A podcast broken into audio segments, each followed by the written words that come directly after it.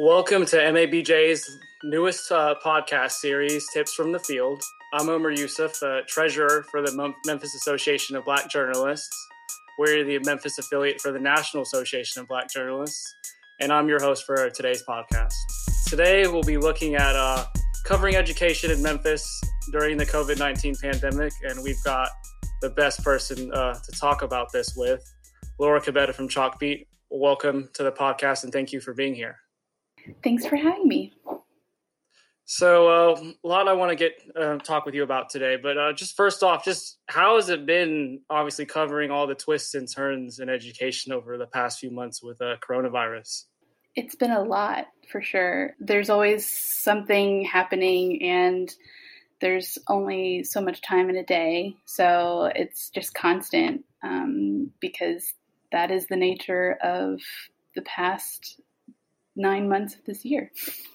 So uh, we'll talk plenty about that. But before we get into more about the, the present, I do want to kind of talk about the past. Just if you could uh, tell us how you kind of got interested in journalism, what kind of spurred you on, just kind of give us a little bit of your backstory before uh, you got to Chalkbeat. Sure. Yeah, I first was introduced to journalism when I was ten, and I was thumbing through a magazine, uh, and my mom had, was trying to throw out some magazines, so she re- recruited me and my sister to help her do that. And there was one that talked about like what journalists do, and I thought it was the coolest thing ever because you get to write and talk to people, and that just sounded fun. So that was kind of my first introduction. And uh, later on, I didn't do anything really as far as like with my in my high school. Um, uh, we had, I think, a paper, but it was run by the yearbook lady, and the yearbook lady was kind of scary to me, so I just didn't even bother. But I went on to um, University of Missouri School of Journalism, um, and from there was uh, reporting in uh, Richmond, Virginia, for a few years before coming to Chalkbeat. So Chalkbeat is still a fairly new news outlet, kind of in the grand scheme of things. Just tell us a little bit about that and how you first heard of Chalkbeat, I guess, as far as when you were um, trying to look for that next step. Yeah, so Chalkbeat is a nonprofit news organization, um, and we cover uh, efforts to improve schools across the nation. We ha- are now in eight locations, um, including Memphis, obviously. And um, I was introduced to it um, through uh, just some folks that I knew that worked uh, at Chalkbeat at the time, and um, when the opening uh, happened here, um, you know, just kind of started conversation to see what it might look like. I wasn't really at a point where I thought I would want to move on from where I was, but the the lore of um, being able to specialize in one topic and um, being able to stay in the South was really important to me.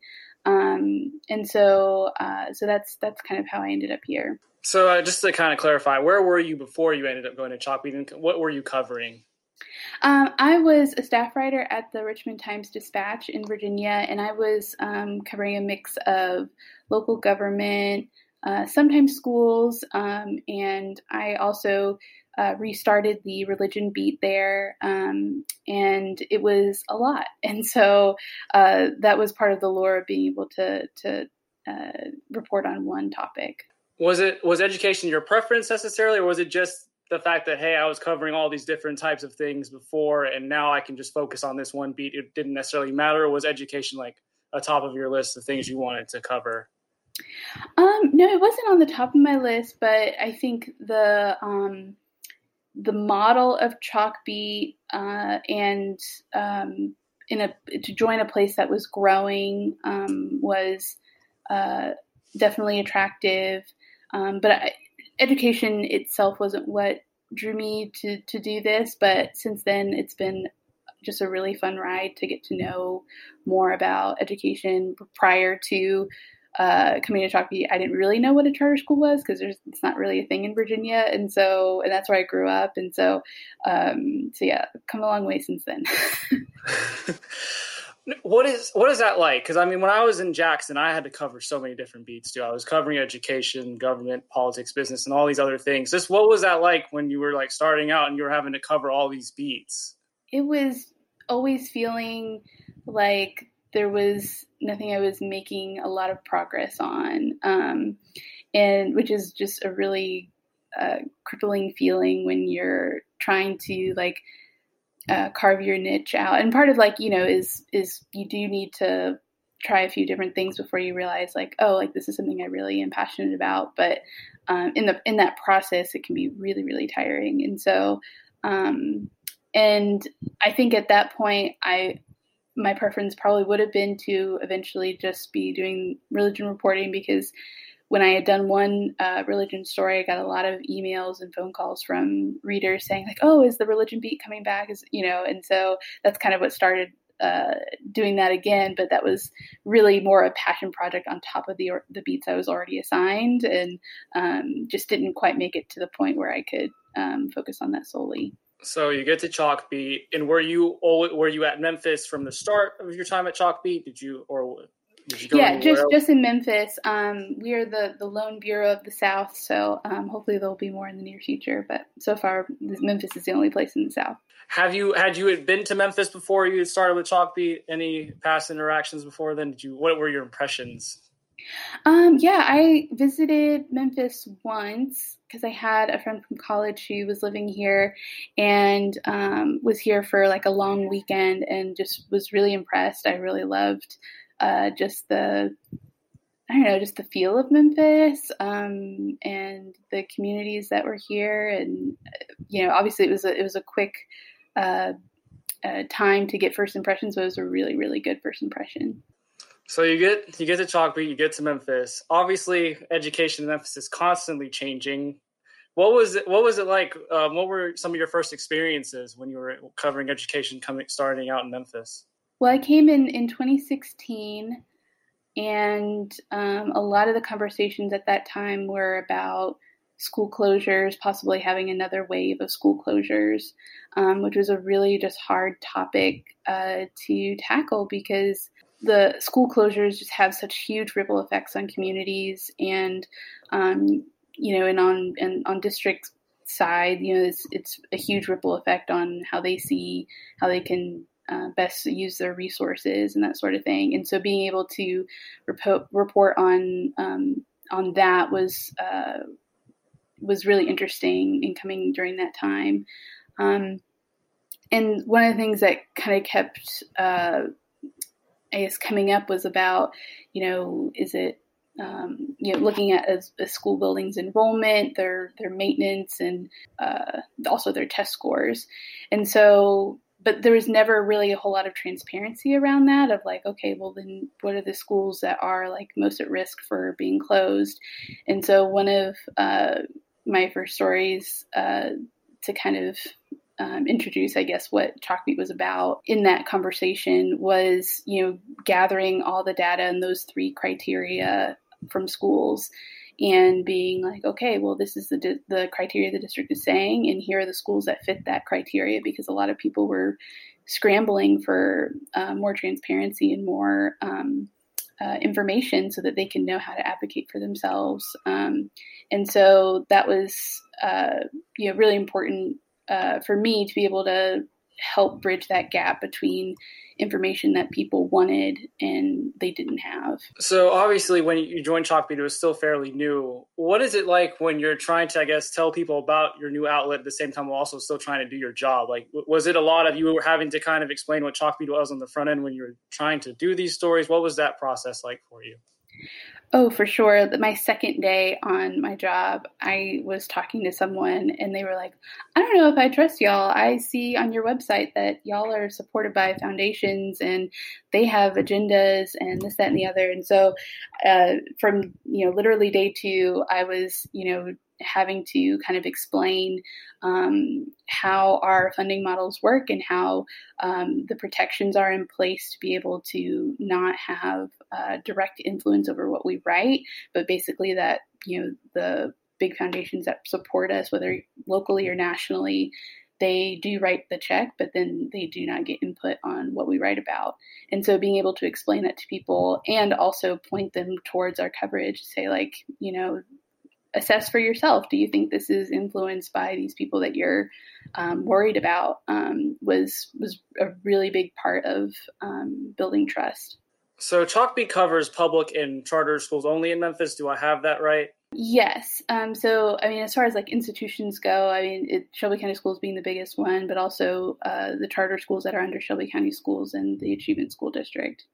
But we also so, cover state policy, but uh, that's my colleague in Nashville. So, what is it like being a black reporter covering education in Memphis, like during this time? Like, what is what is that like? I guess over the past few years, what is that like? What has that been like?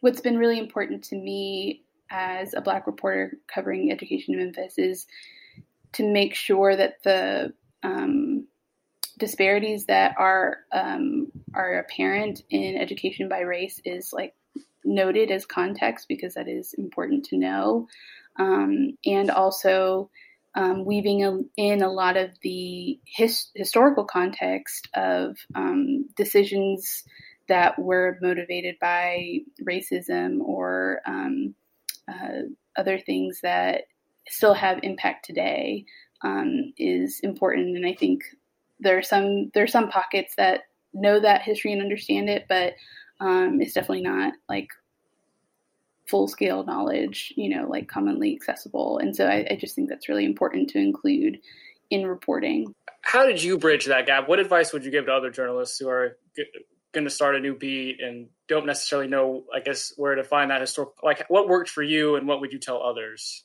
I think a lot of it was as I was getting to know the beat, uh, just asking folks that I would talk to, like, where I can go to understand how things are the way they are. Um, because a lot of times you can just kind of gloss over it and just kind of be like, oh, that's kind of how it is. And it's like, no, no, but why is it the way it is? And being able to explain that to people. Um, because I think often, like, yes, it is a very complex um, uh, system to navigate for a lot of people, but um, but that doesn't mean it's not possible to break it down and uh, you know basically be like these are the parts that have built it over decades. How do you approach telling readers that like as far as like trying to make it in a way that they can understand? How, how as a reporter and i guess as a writer how do you approach that? I i approach it in i guess i have really great editors that ask really great questions because uh, so a lot of times they're the ones that are in my head of like, but explain this to a parent who like you know hasn't spent you know hours you know reading the things that you have, um, and so a lot of it is having those kind of questions in my head as I'm writing, um, and just taking that extra step to be like, okay, like you know even if I wrote it like this and I understand it, there might be some you know gaps in kind of steps of like how did you get from point A to point B and just making sure that that's clear and not any room for misinterpretation. Was there a moment in the past 4 years that you're like I've you know I'm figuring this out like uh, that moment where you kind of thought maybe you like arrived or figured things out did that did you have a moment like that?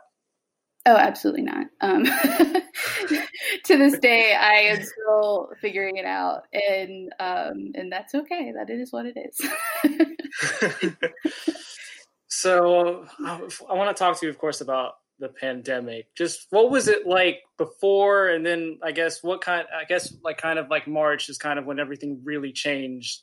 When did you, I guess, first notice it, and how did you like try to approach your reporting after that? So you're talking about how how our reporting shifted since March, right? Yes. Um. Well, I think the biggest indicator that uh, change was a coming was um, when the staff member at uh, Treadwell El- Elementary or middle school, one or the other, um, had tested positive, and you know it was kind of the the moment where it's like, okay, this is um, an impact on schools and how uh, parents and educators, um, you know, it, it kind of came to their front door, you know, in a sense, because at that time it was really the kind of like clusters in New York and and you know really big cities and it wasn't super felt here. And, um, you know, a lot of, a lot of the issues that were apparent then, I think just kept growing then uh, after that. So for example, um, at Treadwell is a huge um, uh, Hispanic community there, and a lot of the parents um, only speak Spanish. And uh, that first uh, couple of days um, as they were trying to figure out what was going to be safe. Um, you know, the the parents didn't get the messages in Spanish, and so um, all they heard was COVID nineteen, and so they heard that one, and they're like, oh, but didn't really understand what else was going on. So parents were showing up at the school door. Um, trying to get more inf- information from teachers um, who also didn't know a whole lot. And then also, um, a couple days later, we reported about um, how already standing um, issues with uh, cleanliness in, in, Memphis schools was kind of exacerbated by um, that case being identified there. Um, it wasn't anything new. You know, a lot of people had been um, uh, raising issues about cleanliness in schools, and so it was there was a lot of skepticism of whether um, enhanced protocols would actually be put in place and, and what that could mean you know, and how that would mean more now. Um, so yeah, that that was kind of the the first indication of like, okay, this is this is something. What was it like? I guess covering Shelby County Schools' decision to like put off like the reopening day, and then they eventually close, and then of course you get into the summer, and you have to report on kind of all these other changes. And what was what was that like when you're having to cover a school district that's trying to figure out kind of in real time what to do? Well, I mean, it wasn't necessarily any different from any other types of decisions that districts make. Um, it just was more of those decisions, and you know, just making sure that um, people's questions were answered because um, there is, you know, often a gap between the information that uh, institutions put out and um, what people actually have questions on, and so being able to listen um, to folks and hear like, oh, like this is um, what I actually need to know, um, and making sure that they're they have access to that information. Um, I want to also get into this. Chalkbeat also has a very critical community component to it. Could you kind of just tell us about how critical that's been to Chalkbeat, specifically, I guess, in Memphis over the past few years? Um, yeah, sure. So a lot of what um, our philosophy is when it comes to reporting is to have a kind of continual feedback loop with um, the communities in Memphis, um, and sometimes that looks like. Um, like we did a couple of weeks ago, have a, a reader call out with a Google form saying like, "Hey parents, like how is virtual learning going for you?" Um, and hearing their experiences directly um, which kind of widens the net beyond just kind of like you know i know this person through this person you know it's it's it's a much more um, uh, wider net to to um, to cast to be able to get more diverse perspectives in. Um, and you know before uh, before in-person meetings were uh, all canceled um, we would have office hours um, usually every month, every other month, um, where we would go to different places and neighborhoods to just um, post up for a couple of hours, whether it's at like a existing community event or just a place where like a lot of people gather and to hear what issues, education issues are important to them and um, how we can meet their information needs better. Um, or just if they just had feedback on existing stories that we've already uh, put out there just to open the door and make people aware of like yeah we're, we're listening and um, we want to be able to be responsive to your needs. As a neighborhood reporter myself i value that so much because i feel like getting that filling that gap so, is so critical and to really trying to listen to what they have to say about what's going on in their communities how do you what are some ways that that's impacted your reporting directly? I mean there there's i mean there's always stories from like whether it was those office hours or those call outs that you know just prompted more questions to officials or um, you know fostered relationships to hear more of like what's important to them. And, and that turns into stories that we write. So i mean it's a it's a pretty straight line from you know hearing to uh, reporting. What's the biggest difference for you now, four years into your time at Chalkbeat versus like when you were getting started? Like, what's the biggest change that you've noticed? I guess within yourself, as far as being a reporter. I think when it comes to um, community building, in that sense of, um, you know, I think one of the biggest changes, like for me professionally, is like usually with uh, like print and digital, is this is not usually the case, but like, you know, my Facebook pretty much now is mostly I use for work. Like it's a little bit personal too, but like Memphis is such a Facebook town, and you know people um, are constantly talking about these kind of issues, um, and so it was important to me to make sure that I had um, you know access to hear those conversations and um, and just kind of like uh, solidifying my uh, I don't know just stance or philosophy of being a community member first and then a journalist and how that um, just kind of um, reprioritizes how I um, interact with people and um, just it makes it makes the journalism better. On a more personal note, I guess how do you I guess kind of get away from the, like the daily grind of you know being a reporter during the pandemic with all these with during this unprecedented time? Like, what are some things that you've done that kind of helped you um, personally? I guess over the past few months. Um, I would say protecting rest. Um, that has been my mantra for several months now. Of just like, you know, just because I might have a, a, sliver of free time, that doesn't mean it's it's available time. it could be, you know, that I'm just I just need to unplug for a little bit and um, you know, and just like recognizing, um, you know, how to, I don't know, just lean on your team to be like, okay, like here's what I can do, here's what I can't do. You know, can we help each other out here, um, so that we are all able to, you know, basically live or thrive to another day. what are some things or people that have like helped you along in your career? Like like what who are those people or those resources that have like really helped you along i mean all of all of the people that i've worked with um, have always um, been um, willing to lend a hand or uh, some advice um, i think being uh, you know a member of NABJ and having that kind of network, um, being a member of Education Writers Association for like kind of beat specific colleagues, um, has been invaluable to be able to lean on their, um, you know, just kind of perspectives and that sort of thing.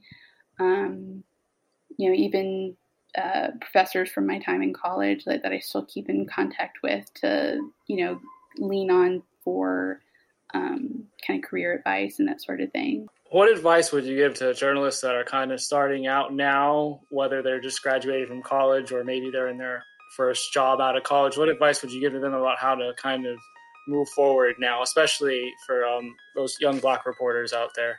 I would just say, you know, to be able to stay true to the, the things that you want to um, write about and know, um, and uh, and make sacrifices for that to happen. Laura, thank you so much for being on the MABJ Tips from the Field podcast. This has uh, been Omer Yusuf, treasurer with the Memphis Association of Black Journalists. Uh, thank you all for listening.